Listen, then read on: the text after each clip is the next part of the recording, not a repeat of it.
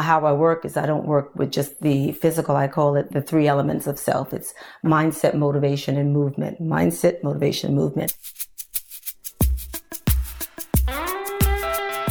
Welcome to Conversations with Connors, a NetworkWise podcast, and I'm your host, Adam Connors. NetworkWise trains and educates individuals and organizations in the science and art of networking to accelerate sales, personal development, and career opportunities. In Conversations with Connors, I talk with a variety of highly successful individuals in order to gain insights on how they built, maintained, and cultivated their relationships in order to live a life by design, not by default. My next guest is a highly successful individual who introduces us to a relationship that we have yet to explore in this show. At NetworkWise, we focus on professional relationships, but we also dive into friendships and occasionally romantic relationships as well. My guest today has made all those kinds of relationships work for her, but she adds in one more to the mix, the relationship with her body. Casey Duke is a fitness instructor who has worked with more than 50 celebrities, including Denzel Washington, Lenny Kravitz, and Dakota Johnson, just to name a few. As Casey told me, it is a privilege to move, and if you can move, you should. In fact, Casey's life is so interesting that Netflix bought her life rights so Shonda Rhimes could feature it in her first series that hits the streaming platform next year. Casey has an amazing spirit, a positive disposition, and a great perspective on life and people. Her mission is all about helping people become better versions of themselves, and she does this by incorporating not just fitness, but overall wellness and life coaching into her training. She takes a holistic approach and leverages her background in dancing, track and field, and spirituality.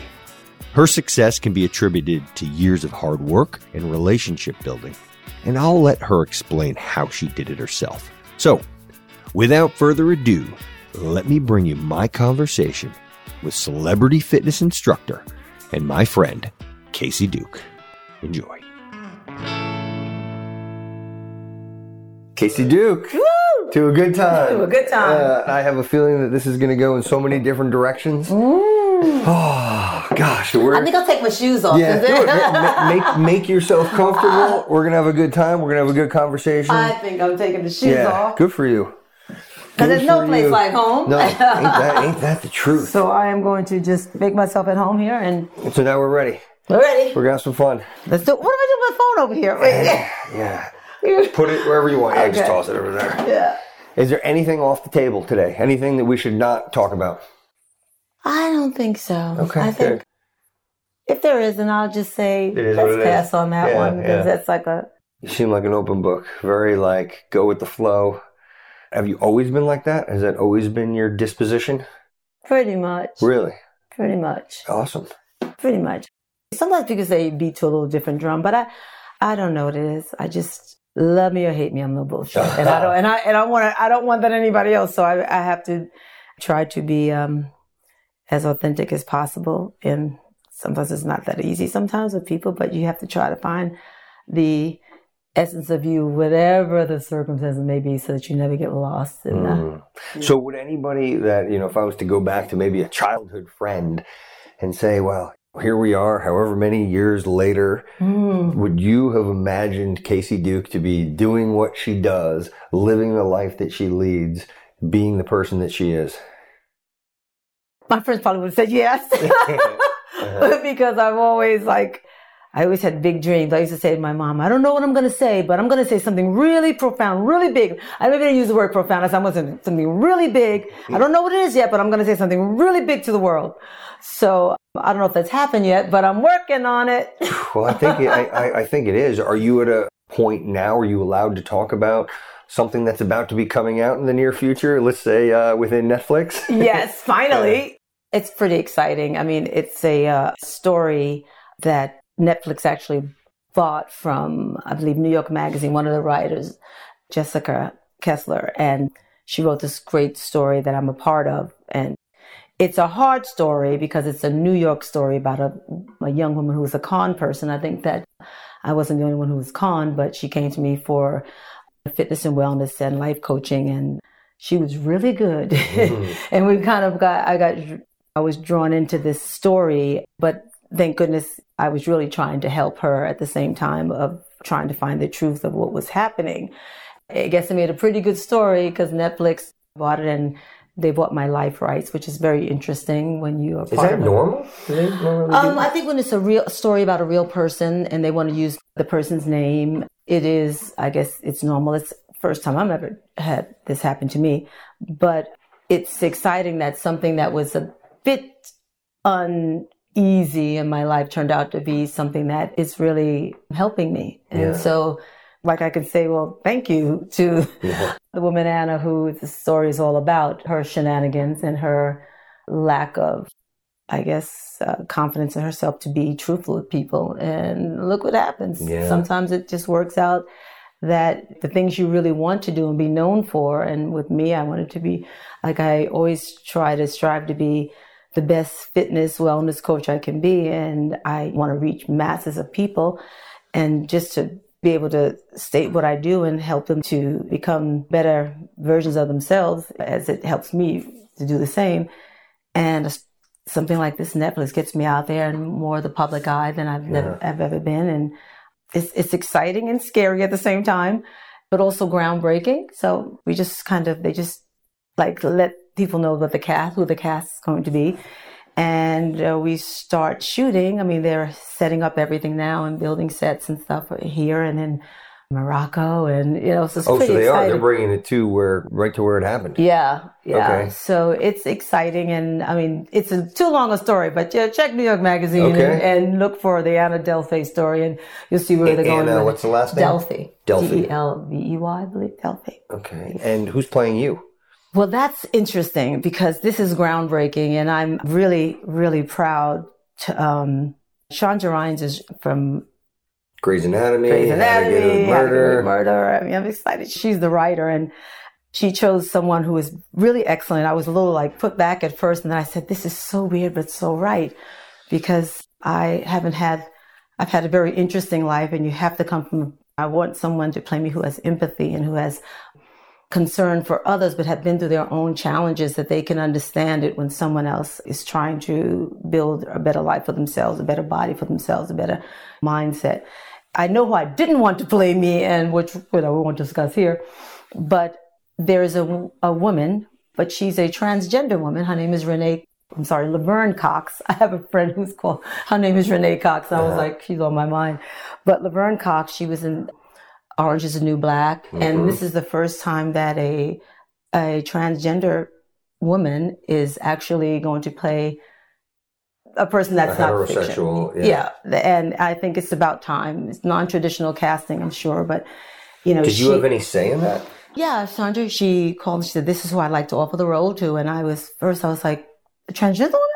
And she says, yes. And I was like, oh, okay. I wasn't expecting that. But then I said, it's so... kind of weird, but it's so right because I just felt like I know that she has a great story, I'm sure, to actually go through something like that. She has to have some strength of self and determination. And I'm just excited because I think I look at it as that I don't really know how it will be for her to play me because she's the actress, but I'm very proud that a beautiful woman and a really great actress is going to play me in a Netflix series. So that's kind of interesting. I think it's time to let life just move on for people. We are all, love is love and we are all going through this time. We don't need anything that's disruptive or prejudices around any of us. We just need to really live life like it's golden, and I think it's great, and I'm happy to be a part of such a groundbreaking. That's great. Yeah. Now, will she spend time with you to get to know you, to get a better understanding of kind of how you operate and the types of clientele? We had our first meeting. We spent the day together, and I worked her out, and that's a good. Why not live it firsthand? Yeah, and we're going to be working together. And when she starts to shoot, I'm developing sequences so she can see. So she's shadowing me to see how I work, my mannerisms. And so I think it's going to be great. And she's absolutely gorgeous. And so I was like, and she's taller than I am, darn it, and she's younger than I am, but she's playing my age, and I think that I'm excited. It's like when I told my son, he said, "Really?" She says, "Lucky, that's so great." I don't know what he was going to say when I said that. Well, you know, Laverne Cox, says, "Oh my God, she's great." She says, "Mommy, well, that makes so much sense to me. All the work you do for the gay community and all the stuff that God's Let Me Deliver and all this stuff." He said, "Mom, I mean, both my godfathers are gay." He went through this whole thing. He says, "Of course, this is perfect. Oh my God, this is so great for you, Mom." And I was like, I love my son. Yeah, good job. Yeah. I wanted to raise an amazing human being, and I did. Great job. So we were talking, the more in terms of what you do, I know that you're, to the celebrities, you are their, sounds to me more of like a more life coach than trainer. Well, I know think that it depends. Yeah, I think it depends. I mean, sometimes it always turns out that way because there's a certain trust when you work with a personal trainer or, you know, you have a doctor. I mean, you were in the service business, and so, you know, there's a certain amount of trust that comes along with it. So sometimes I do both, and sometimes it's really the physical. But that always tends to lead into how I work is I don't work with just the physical. I call it the three elements of self. It's mindset, motivation, and movement. Mindset, motivation, movement. The emotional, spiritual, and physical. It's I am, I can, I do are the words that I use to describe those three elements, because if you notice, the physical is the last component. So the mindset, the motivation, the mindset is like how you feel about yourself. What do you think of yourself? What do you want to maybe change about yourself?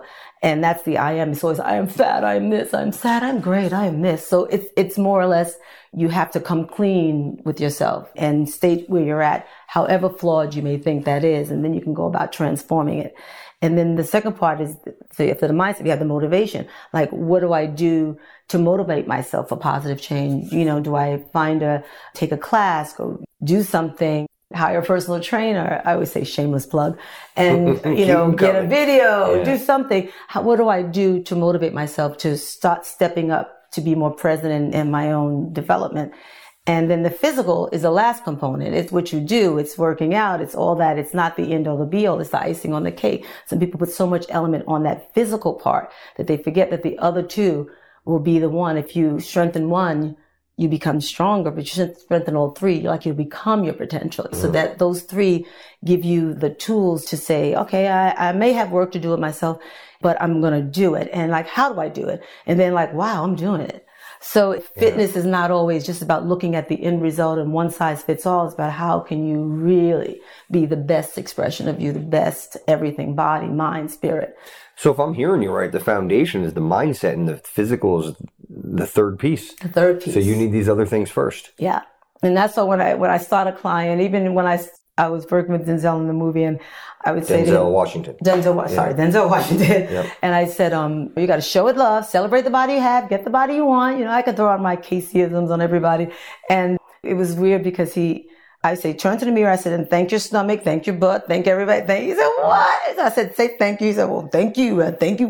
And I said, thank you for the, you know, because you might have needed the padding for the road. You never know. Yeah, yeah. So just like, thank you. And he was like, oh, this is quirky, but thank you. But then what happens is everybody starts laughing. Everybody starts saying, well, oh, thank you, ass, and thank you, this. So it starts to be, it relaxes and it gets away all the angst and negative energy you may come in with. And it gives you a chance to just like laugh. And from there, it always starts out better. And then one day I came in and I had a busy weekend, and he says, how you doing? I said, and I was like, oh, I ate too much. I feel like my ass is having a bad day. He said, show it love. And I said, so he threw it right back at me. Yeah. So I always think about that, show it love. So again, it's really about knowing what you want to change, but kind of doing it in a sense with some love and appreciation, because your body holds you up through so many things, through illness, through childbirth, through stress, through everything. And you just have to like realize that you've got to respect it more. I mean, movement is a privilege. It is a privilege to move. And if you can move, you should, even if that's walking. I have a hip flexor tear. I can't run anymore right now. Hopefully when it's fixed that I'll be back. But if not, I'll walk or I'll bike. I'll do something, because that's funny you say that. So I went to college, it's called Quinnipiac, and they mainly have a big physical therapy program. And my roommate, he was a PT major, and ever since he worked with I forgot, it wasn't a quadriplegic, but it was some, but he had the exact same saying. And he said, movement is a privilege. Yep. And what he would never take an elevator. It doesn't matter how many flights that he's got to go. He goes, I do it for, I forgot the person's name we worked with. He goes, because I know that he would love more than anything to be able to have the opportunity to climb those stairs. So who am I to not take anything for granted? Exactly. It's so interesting because at this time in the fitness world of wellness, and it's not just about the physical flash anymore. Like people are doing like runs for charity. They're doing all these different things to help other people. You can see where it's like there's so much motivation when it comes time to like really getting out there and moving, whether you're doing a yoga class or whatever, especially when you do it for a cause. Yeah. It's like how that makes you even feel better. And sometimes you go out there and say, I've never done a power walking race before. And all of a sudden you're doing it for a really worthy cause. And it just gets you started. People say, well, I don't know, don't have the time to do it. Try that first. And that'll show you, because you're walking for someone or you're running for someone, it could really ignite something in you. So what's the biggest blockage that you have when you're working with people? Do you ever have to work with people that have never worked out before and this is a big chore to them? Or do they embrace, all right, Casey, bring me home? That's a really good question, because I don't get as many first time exercise as I used to get. I mean, as I've grown in the industry and people come to me because they've heard from something else or from a magazine or from a TV thing, they tend to have had an idea of whether they've taken classes, they have had a membership in a club. So it never comes to me too dry, but what I get sometimes is when they're looking for that next level. Sometimes women who have just had babies, they come and I just want my body back. I just want the way I used to look. And I was like, why? Go for better. Go for more. I'm in much better shape after I had my kid years ago than I am now. It's like, I mean, much better shape now than when I was before my son, who's 32. But that was years ago. But still, like I find them when they come in, they say, I just want what I had. And I was like, and they said, yeah, why not? Because the past is done. The past is your teacher. The present is your creation, and the future is your inspiration. So you want to stay in the past, but you don't want to stay back there too much. You want to know, what you want from that, but then you can go for more. It's like, what are you inspired to do? So by me saying, why do you want to go back to that? Go for better. So that you don't have your eye on something that already happened and you're trying to get back there, that you don't even see what's in front of you, what you can really do to transform your body in a different way. Because I'm a different kind of a trainer than maybe you had at that time, and I can manipulate your muscles a little differently. So it makes you more open to like, all right, let's go on this adventure. That's better than just saying, I'm going to go on a treadmill. I just want to work out. I just want to do my... I love the adventure of it. I never kind of like know exactly what I'm going to do when I see a client. I wait, and then I have an idea maybe what I did before, but then I wait, and then I let their body kind of talk. I'm a very intuitive trainer. I say, okay, let's do this. I just can feel, and I like muscle manipulation, because everybody, whether you're a large size woman or a very small man or a big muscle bound guy or just like a frail little or an obese woman, everybody can have beautiful lines to their bodies. And that's what muscle fiber targeting is all about how you work. You don't need heavy weights all the time. Everybody can have beautiful lines as they kind of come down with do better with their diet, do better with their cardio, but you can look at a woman, and even a large size woman, and say, wow, she's got beautiful lines to her body. She looks healthy. I know a lot of very unhealthy, skinny people. So it's not just about that. So it's important to enjoy the journey of fitness, not have your eye on the Emerald City that you don't enjoy the yellow brick road. I love that. That's good. That is good. So, as a Casey, it's my God, a few more of those before the day's over. I feel they're going to be coming out. So how often then do you look at someone and do you know intuitively, you talked about intuition, what they need, or do you have to sit down and talk them through to understand where they'd like to see themselves? I mean, when they first walk in, I sized you up already. So, you can do this, that, you can do that. I mean, it's just what I do, because it's like, no. You look great. You don't have anything you do. When they first walk in, of course, but I'll usually say, what's your wish list? And they will give up, well, I hate this, I hate this, I hate this, I hate this, I hate this. And that's how it always starts. Always the hate comes first. And then I'll say, okay, and then, but what do you like? And they never can say what they love about themselves. They just what they hate, that comes out like rapid fire. Well, why do you think that is? I think part of it is because they have But sometimes it's society and they've seen things that they felt like they can never be. I used to have people come and say, I want Jennifer Aniston arms and I want Angelina Jolie's legs. And I would always say, okay. I said, well, they have theirs. Let's see what we can do for you. And that's how, because I don't want to burst their bubble and say, you can't stretch your bones, girl. Yeah. Oh, you know what I mean? You can't do that. But I can say, okay, well, they have their body. Let's see what we can do for you. Mm. And then I have people who say, remember when you wanted, Angelina Jolie's leg? They said, I never said that. I said, oh, yes, you did. They said, oh, no, I love who I look like now. I love myself now. So it's a process, but you have to be a good listener and see what they are about. And then you can go about weaving your own philosophy. And because first they just I want a great body. That's all they want. They don't realize that it's the mindset that helps them to get there. Mm. And then I'll say, well, can I tell you my wish list? And they'll say, oh, yeah. And I'll say, well, I could bring this in here. I'd like to see this curve in there. Yeah. And I said, this could be a little bit here. And I said, just thin this out ever so slightly over here. I said, but then you have a great this. And they go, yeah. And all of a sudden it's become, that's exactly what I wanted. And of course, it doesn't have anything to do with anybody, any celebrity. So it's important this is real for people. When society, you look through magazines and it's like what you should look like, what you should wear, how your hair should be, how much you should get Botox in your face, how much you can get this and that. It's a lot of that going around. Of course, people are going to feel inadequate in some ways, and what can they do to change it when they don't realize just the idea of loving and accepting yourself can bring a whole new energy to your health, to your life, to your face, So when did you incorporate this type of philosophy into your training? Was that from the get-go, or how did you learn about this? Well, I think that my background, like at the Casey Duke, the early years was track and field in school and then dance class after school. And so those two components, it was, I would say power and grace.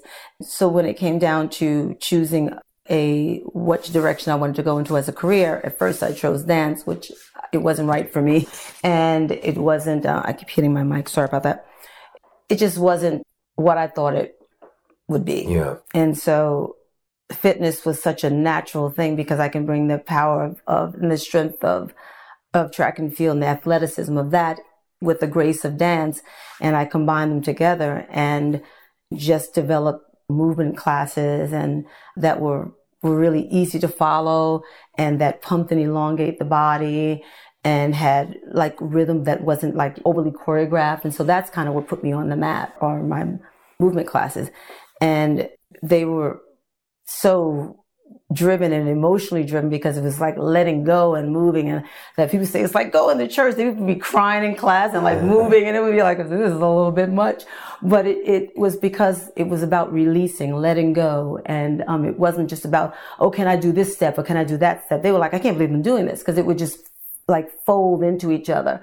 And I think that was both the combination of what I've learned from the athleticism of track and field and the discipline of that. And then with the dance world, the sense of grace and lengthening the body. Mm. So I think that it just kind of came together for me.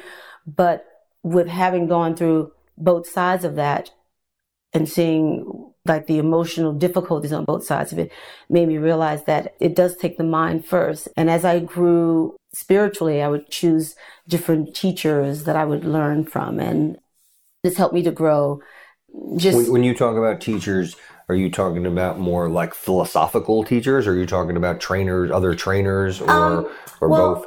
Not exactly other trainers, although that I'm the eternal student, so I'm always looking for the new next thing and how to make it my own.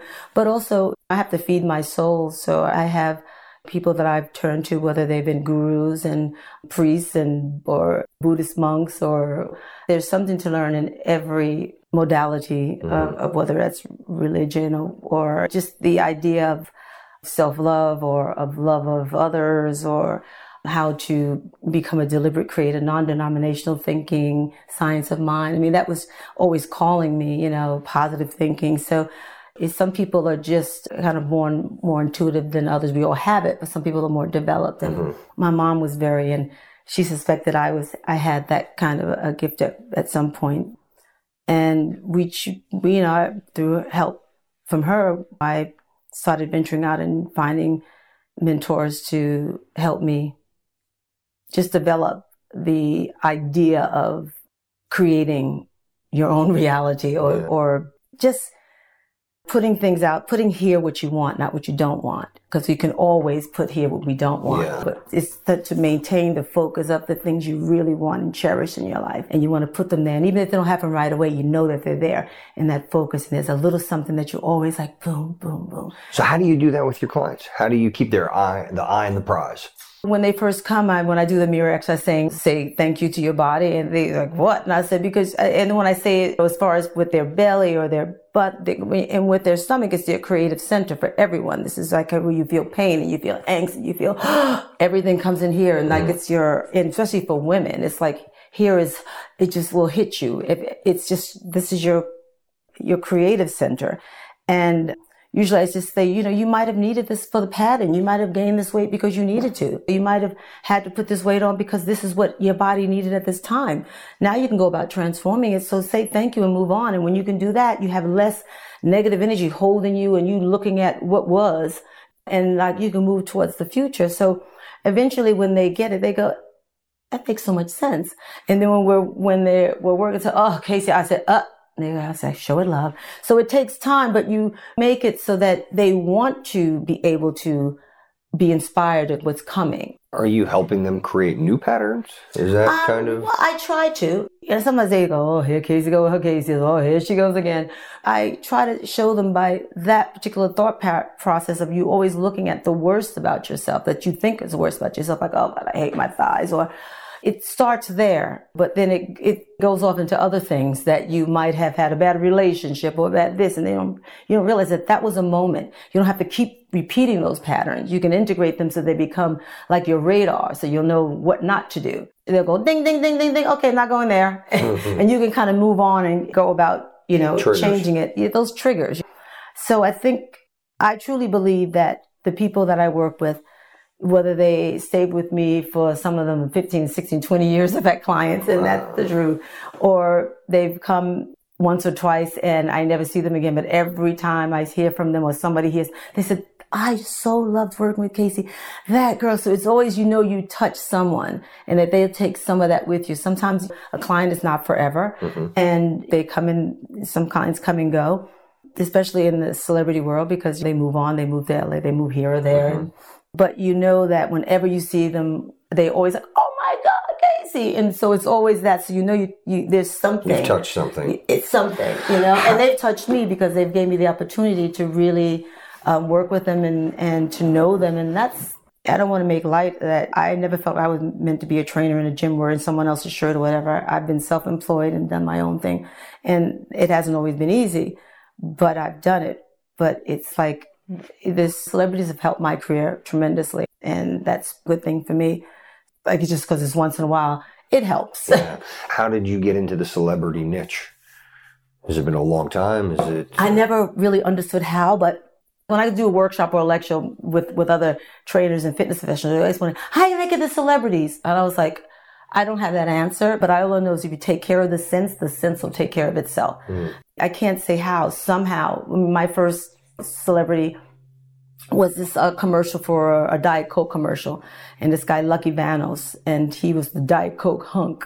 And, I mean, it's pretty cute. He was really, he came to me and I worked on his app for this commercial, and then he became a sensation, and they hired me to choreograph his video, and then we went all over the doggone world with this one commercial, and this one guy became this phenomenon.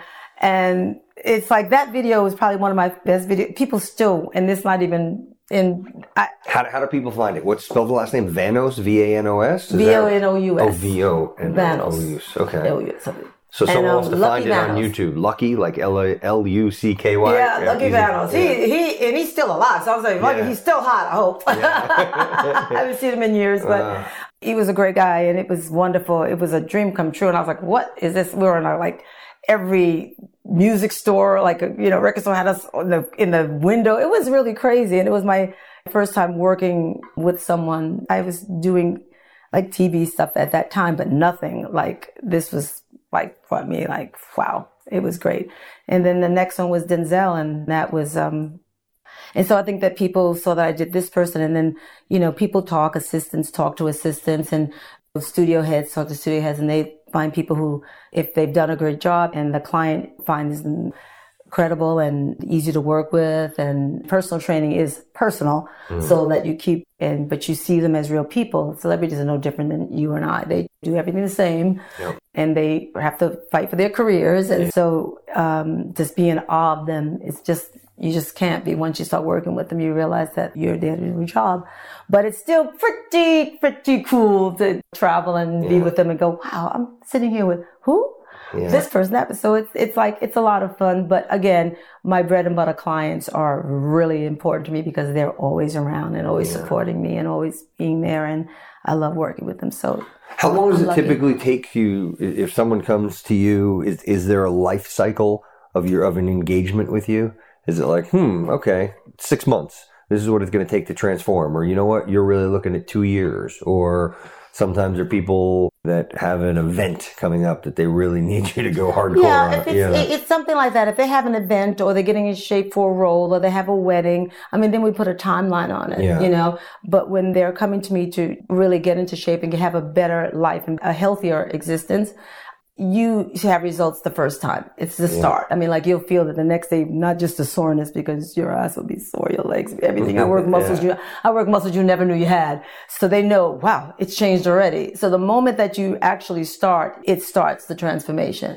And the more that you are committed and you are doing the work you need to do, because I can't do it all, you know. I mean, like, part of your health is your nutrition, and it's not like you have to go to a nutritionist, but there's certain things that if it's tending to not show too well on your body, maybe you should pull back from that. But I believe in healthy eating. I don't think that you have to be a vegan or this or that. I think that you can do what you want to do in a way where, but it's moderation. For me, from Monday through Thursday, I don't go off my program. I don't have any alcohol or anything. And then by, you know, Thursday night, Friday afternoon or whatever evening, I'll have a glass of wine or I'll do something and I'll just get right back on it. That's just how I work. So I will find a way.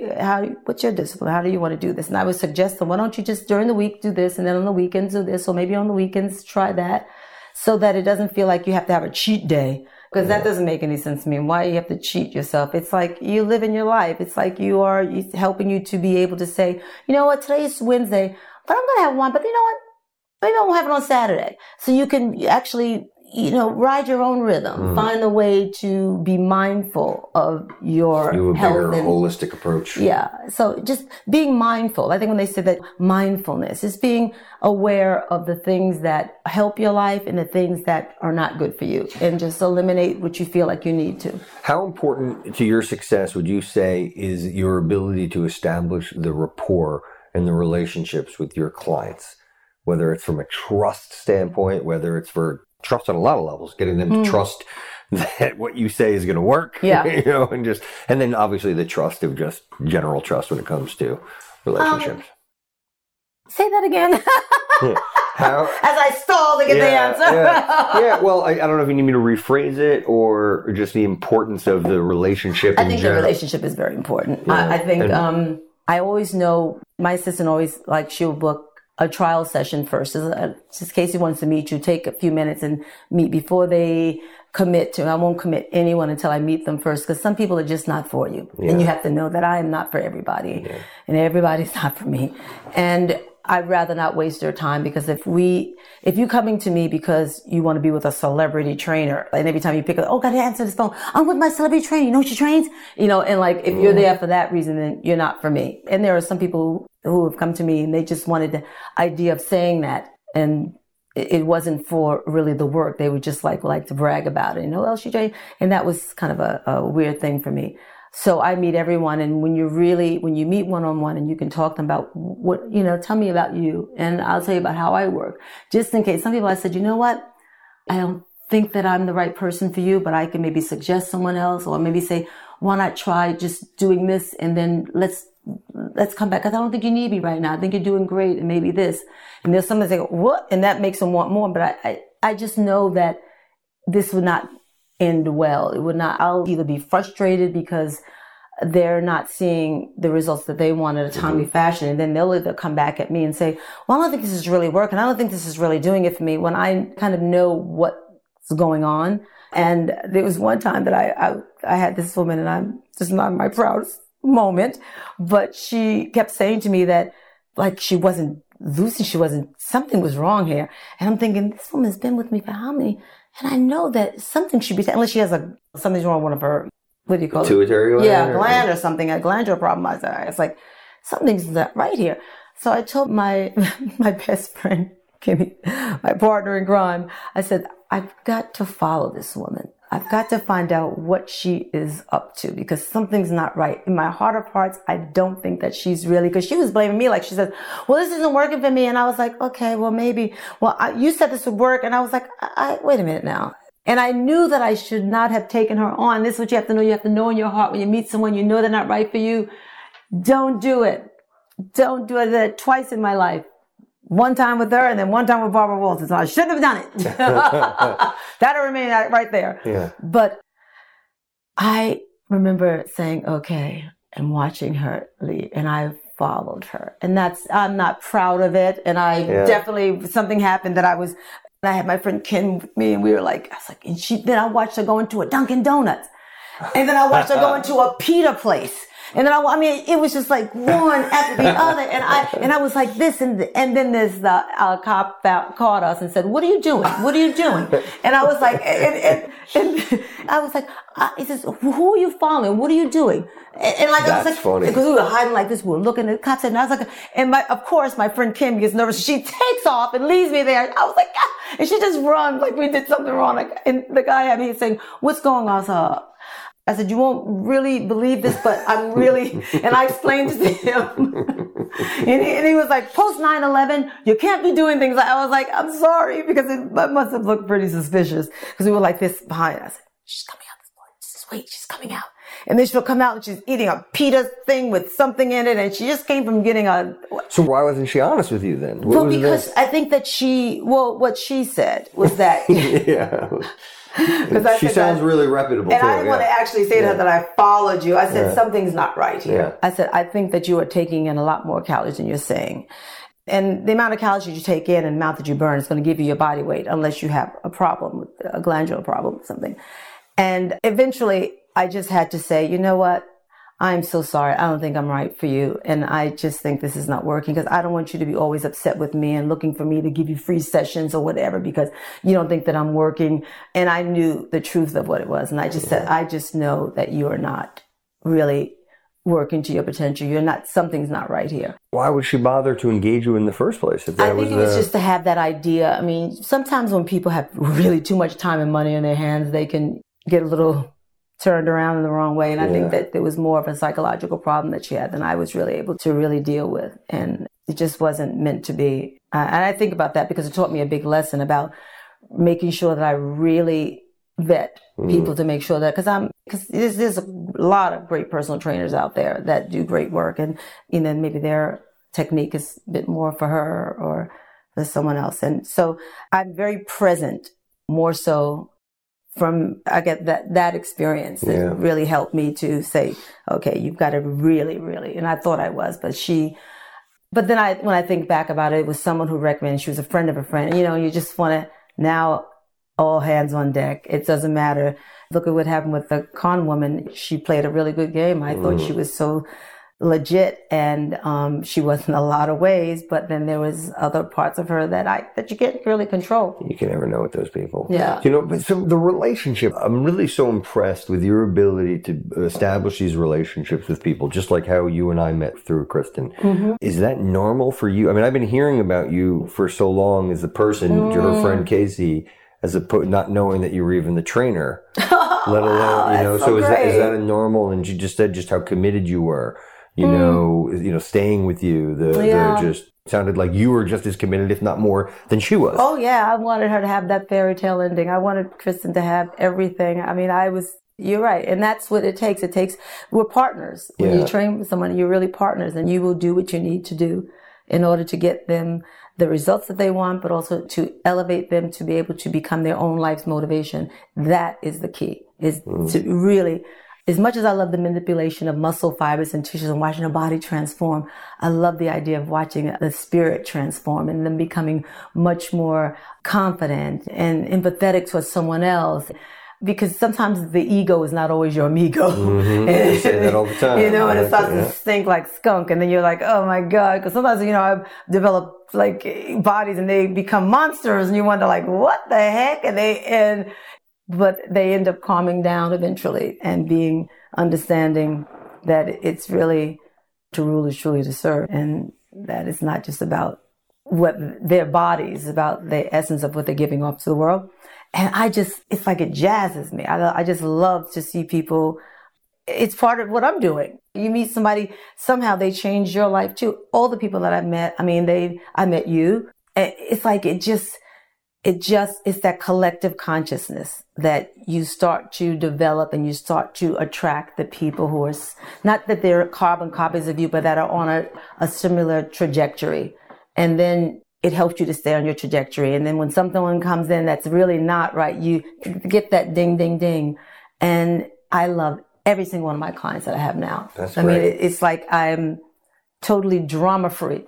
And it worked a long time to get that. And I have a little funny story that I have to tell you about that makes you understand that, like, sometimes not every body's meant to stay with you forever, but they always leave like some kind of an impression on you, whatever it might be. You're either better because of it or sometimes not. But you got my attention. Okay. So I was training Gwen Stefani, and those, you know, she's a really great artist and beautiful and great spirit. And I was training her and we were doing great, but the mom was so great. And kind of abruptly she said, you know, Casey, I really love you, but I can't train with you anymore. I'm going to go over to this other club because my best friend is training there and I want to be there with him. And I'm like, that club, considering mine, it's like, that's like a junkie kind of a club. I'm like, it's going to remain nameless. And I was like, oh my gosh. And okay, she said, I really love training. I don't want you to think it's you. And I was like, okay. And I said, well, it was really nice working with you. And I we got along so well and it was so great. And then boom, she wasn't there. And I remember going home and saying, what did I do wrong? What was it? And I kept thinking, and then, you know, a year went by and it's still on my mind because when I was just thinking, every time I have someone, especially somebody, I say, well, what did you do? I don't know. You don't want to lose this one like that. You don't want to. And so I was playing almost games with myself, and it was a big lesson for me. I was like, it automatically hit kind of the ego, but also my sense of self. And like, am I doing something? Do I know enough? Am I this enough? Do I have this? And I start to go and play this game because that one thing. And then a year later, I'm doing this photo thing for Marie Claire magazine. And I was fitness, and it was a hair person. It was someone else. And we were all in this article together. And I walked past the room. We were shooting in a club, in one of the clubs. And I walked past the room and I saw this guy. And then he was doing one of my exercises that I know I developed, and nobody does it except if you work with me. So I was like, wait a minute, this is one of my signature moves. So I walked in there and I said to him, I said, hey, and I said, Janelle, I said, this is my exercise. Where'd you learn this? And he said, oh my God, you're the trainer. And I was like, what? He says, I got to tell you, Gwen is my friend, and she was going through a really rough moment, and she had just become pregnant again. Something was going on in her life, and I had to train at my train. I couldn't come to where you were because I didn't have a membership or whatever. And she came and she showed me all this great train that she had that showed her all this cool stuff and how great you were and so nice. And she felt so bad, and she felt like I would probably never want to train her again because she left abruptly. All this year I'm thinking that this woman didn't like me for something, but then it took one guy in a room doing your stuff. And I walked over and I said to him, that's made me realize that you've got to give what you give, and you have to know in your heart that you've done the best you could. And never everybody stays forever. They may go, but you will always leave something with them. Mm-hmm. And if it's something that is great, that residue is there, that's a great residue. And when he told me that, it just, all this angst just left me. And I said, never again will I just assume that it was something that I did wrong, because you do your best and then you don't. If it's a personality conflict, so be it. Yeah. If it's something that happens, but you have to be really just do the best that you can do, be very present in what you do, and like let it go. So that's easy to say now in retrospect. How do you get other people that you're working with to buy into that? Is it just trust the process? I mean, I think it is that we're partners. Yeah. I'm going to do my part. and I'm going to do it to the best of my ability, and I'm going to be there for you. You have to do your part, because I can't feed you everything in your mouth. I can't watch your thought process. I just know this, if you do this and work with me, you will have a better body, mind, spirit, whatever. I said, just try it. Yeah. And that's all I can do. Maybe you have some bumps in the road and I have to pick you back up, and you'll say, that's so true, Casey. I didn't think of it that way. And we have to talk. And that's why when the personal training becomes very personal, because sometimes life stuff happens. Yeah. My mom died. It's like people, like they understood. Everybody came, and whether you're a sub or they all came and they tried to elevate me and lift me up out of my sadness. And you'd be appreciative for what that is. But that love of people being there to support you really helps. And that's what they were there for. They were there to support, and you take with that, and you either elevate yourself or you just like don't see it. And then but luckily somehow it works through. And it is a process. It doesn't happen overnight, of course, but the excitement of training, of like really being in a situation where I'm not spoon feeding you and I'm not giving you stupid stuff I'm not saying every trainer will do this, but I believe in giving, especially when you first start, you have to give your clients things that they can do that makes them feel, empower them, not to give you some, oh God, he's a tough trainer. Lucky. I'd rather give them things that they actually can feel the movement and see how this can really work for them, even if it's not as overly creative as they may pushing a heavy weight. It's like trying to empower them for positive change by giving them things that they can see that they can do. And some people work in the opposite way. They think by being tough and hard and giving them stuff that they have to struggle with, that's the way to get a client and to help them to develop this way, I feel. And I've seen it. So how do you figure out with what type of person that you're working with? So you could have two different people that you put on completely different plans. Yeah. Always, because some people come and they need more of the mindset part. Some people come, they need more of the spiritual mindset part. Mm-hmm. Some people come and they've done all the modalities in the world, and their physical is like so amazing, but they need all of it because they're so into the physical flash that they can't see anything else. They don't even realize that they're like endorphin addicts. So they just sit up there saying, I just want to, and it's like, oh my God. All of a sudden they start to like really relax and get into the fact that movement is a privilege, that they can do this, that they actually can like, you know what? I think I am going to take off today. And sometimes they say, well, Casey, I said, don't do anything for the next 2 days. They go, what? They don't do anything because their bodies are just worn out. How can you tell that? Again, is that more intuition, or is there certain tests that you're doing, or are you familiar with like what orange theory is? Yes. Are you familiar, how much of all of those things are going into factoring into that equation of advice that you're giving them? I think that it's kind of a combo. Like you have to know after so many years, 30-some years in this business, you kind of know when if someone is really, they come in and they just want to constantly always move, and they just like, well, I did cardio and I did this and I did water and I did this yesterday and I did bling this one and I did over here, I did, like this movement class, and it's never ending. And they come to you and say, I just want to, just give me everything. Just give me everything. You can tell by that personality that personality is like, okay, they need to calm down, because they're addicted to the adrenaline rush. They're addicted to the endorphin rush. And that's what they want more of. They forgot about anything else, and their bodies and they're bony and the skin is hanging off, and they look kind of drawn. So what do you do? You have to tell them, you've got to talk to them. You got to say, you've got to calm down. You try taking 2 days off. You will see how better your body will look. And sometimes they were like, and I said, you have to just take 2 days off. I said, that's what I'm off. I said, I'll see you on this day. And they go, what? I said, do nothing. Watch the magic. And that's a big word when I say watch the magic. They go, okay. And they'll try it. So it is about the relationship you have with a client, but it's also what they will buy into. And sometimes I have to use a little bit of magic here and there. I have to use a little bit, my intuitive stuff and saying, I zoned in on your body, which I have, because sometimes they say, well, you're doing what? And they go, Casey's like cuckoo for Cocoa Puffs. Because they're like, here she goes, her woo-woo stuff. But I'm actually really asking the body, give me the fastest way to get the results that they want. And I can feel it and I can see it. And it's like, and I'm not the only trainer who can do this, and not the only person who does it in different ways, but I want to be very present, and I want to see what it is that they need. And I'm looking at you and I'm like, I'm afraid. It's no. It's talking to me. We need a wall here. Navel to spine. So it is a process. So I have to, sometimes it's trial and error. I mean, it is a technique that I develop, and I will try. Sometimes I say more than 98, it always works. Even with the person who is an endorphin addict, and they've just done so many modalities. They come to me, they've done it all. They've done it all, but they heard that I was could make them. They've just done it all. And that's some of the toughest clients that I have. And when they thought they've done it all. And then I just have to just break it down a little bit, And when they say, wow, I said, because sometimes their bodies, they think they look sexy and they don't. Yeah. And I was like, a healthy body is a new sexy body, and I would say that all the time, a healthy body is a new sexy body, because they think by having either really muscles or have they just look so lean that it's almost painful to look at them. And then when I have them relax and then let their muscles just relax a little bit. And then you'll see the lines and the fibers and it just kind of just looks pretty. And I like a body to look pretty.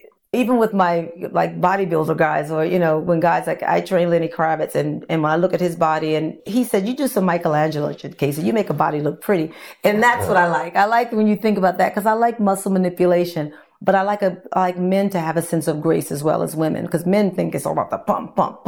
When they see me using lighter weights with them and doing cables or different movements, they go, "Wow."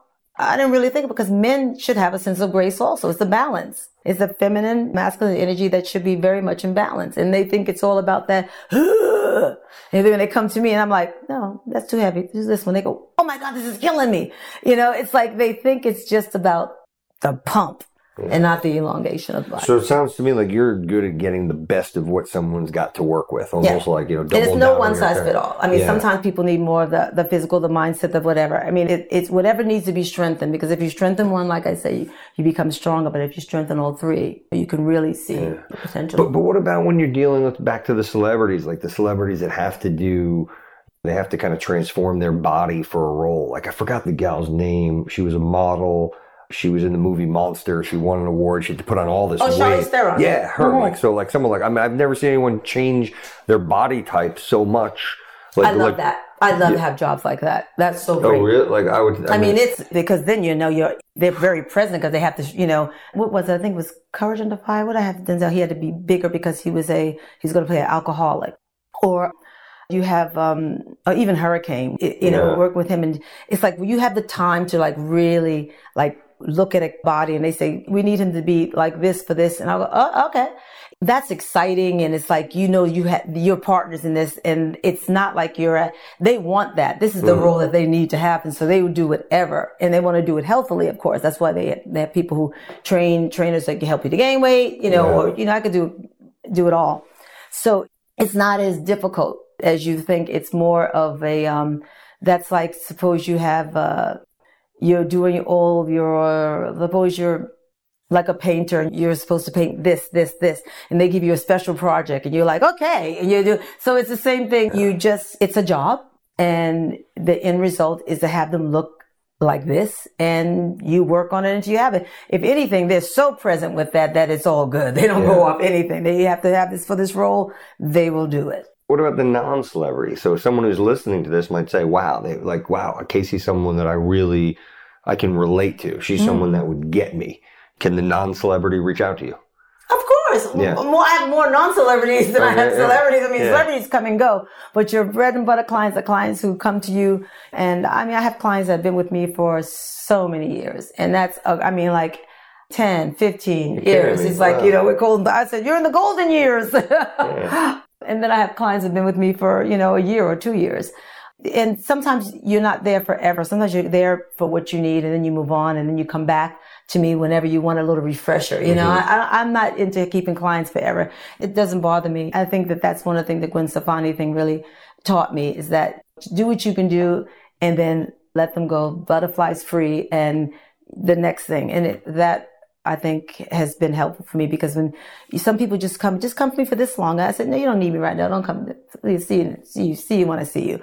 Because you know what you do, and that helps them to become their own life's motivation. I don't want them to be married to a personal trainer for the rest of their lives. They should be. I love it when I hear someone saying, I saw Julianne Moore in the gym and she was doing this great exercise. That makes me feel good when they're there doing stuff without me. And they, they'll say, you know what I did the other day? I did this and this and this.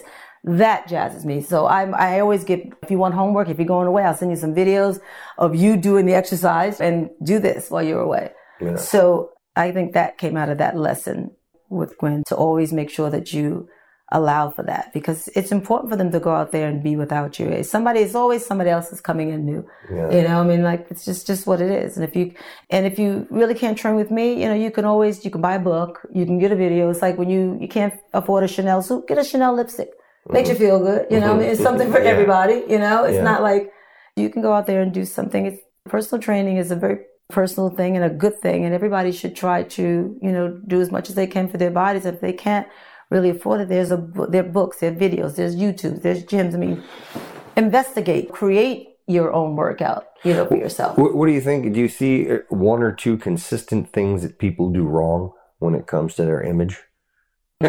Well, yeah, I mean, I'm sure there are a lot, but is there one or two consistent things? Are there, you know, a bad diet, or, you know, they're constantly just, like you said, men are always just looking to bulk up when maybe, again, you're certain body types, you're certain bone structures, you're just not going to support a certain type of workout or work regime. So, you know, I think that the one thing that I do see is that it's always something from the past that they have been. So it's psychological.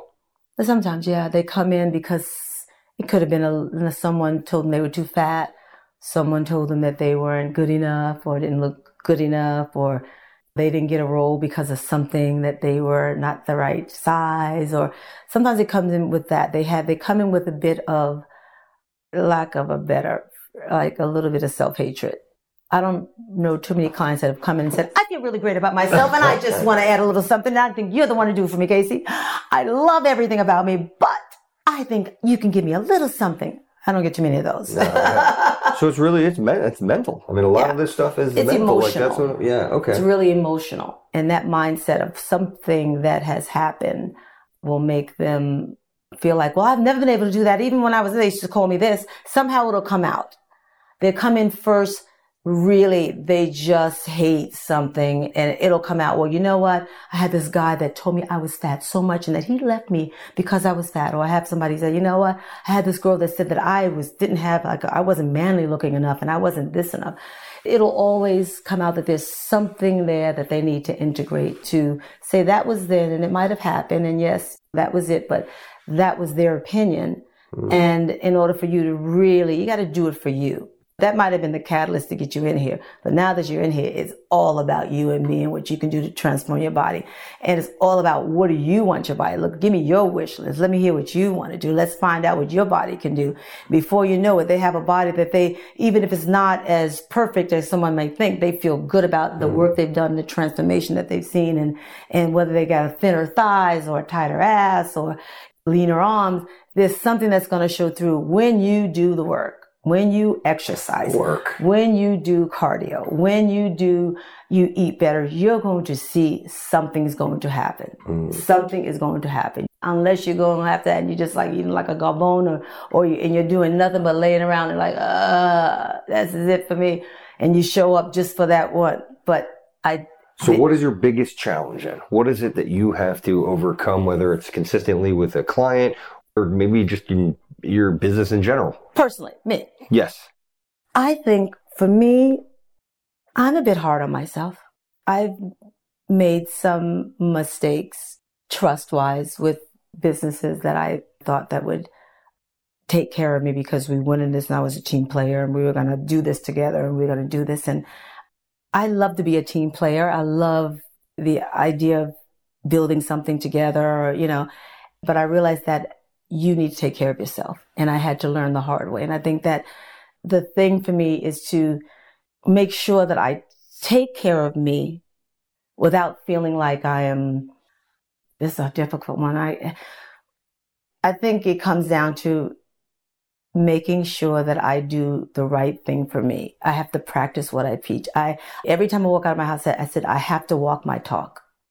Well, it didn't harden whatever happened to you. And I know what you're referring to from a previous conversation, but it still hasn't hardened you, where maybe most people would be resentful, which I'm sure there's some resent going on there. But I mean, you know what? I maybe forgive, but I might not forget, you know? And I think that it's definitely there to remind me. And now I take care of everything. I make sure I got legal stuff done. I make sure I got that.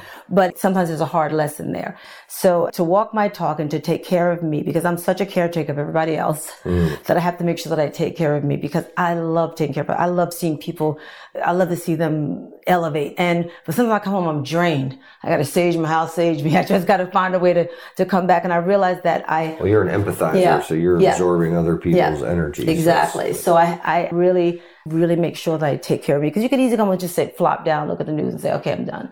But I have to make sure I take baths, and I make sure I sage, and I make sure I do my spiritual work. I make sure that I do my gratitude work. I make sure, because it keeps me in line with what really matters. And that is everybody. We're all in this kind of journey together.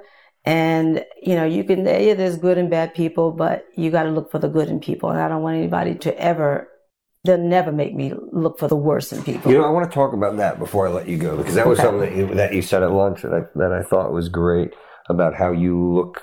I forgot exactly how you worded it, but essentially you're always looking for the good in people. Yeah. That's the lens in which you look through. Yeah.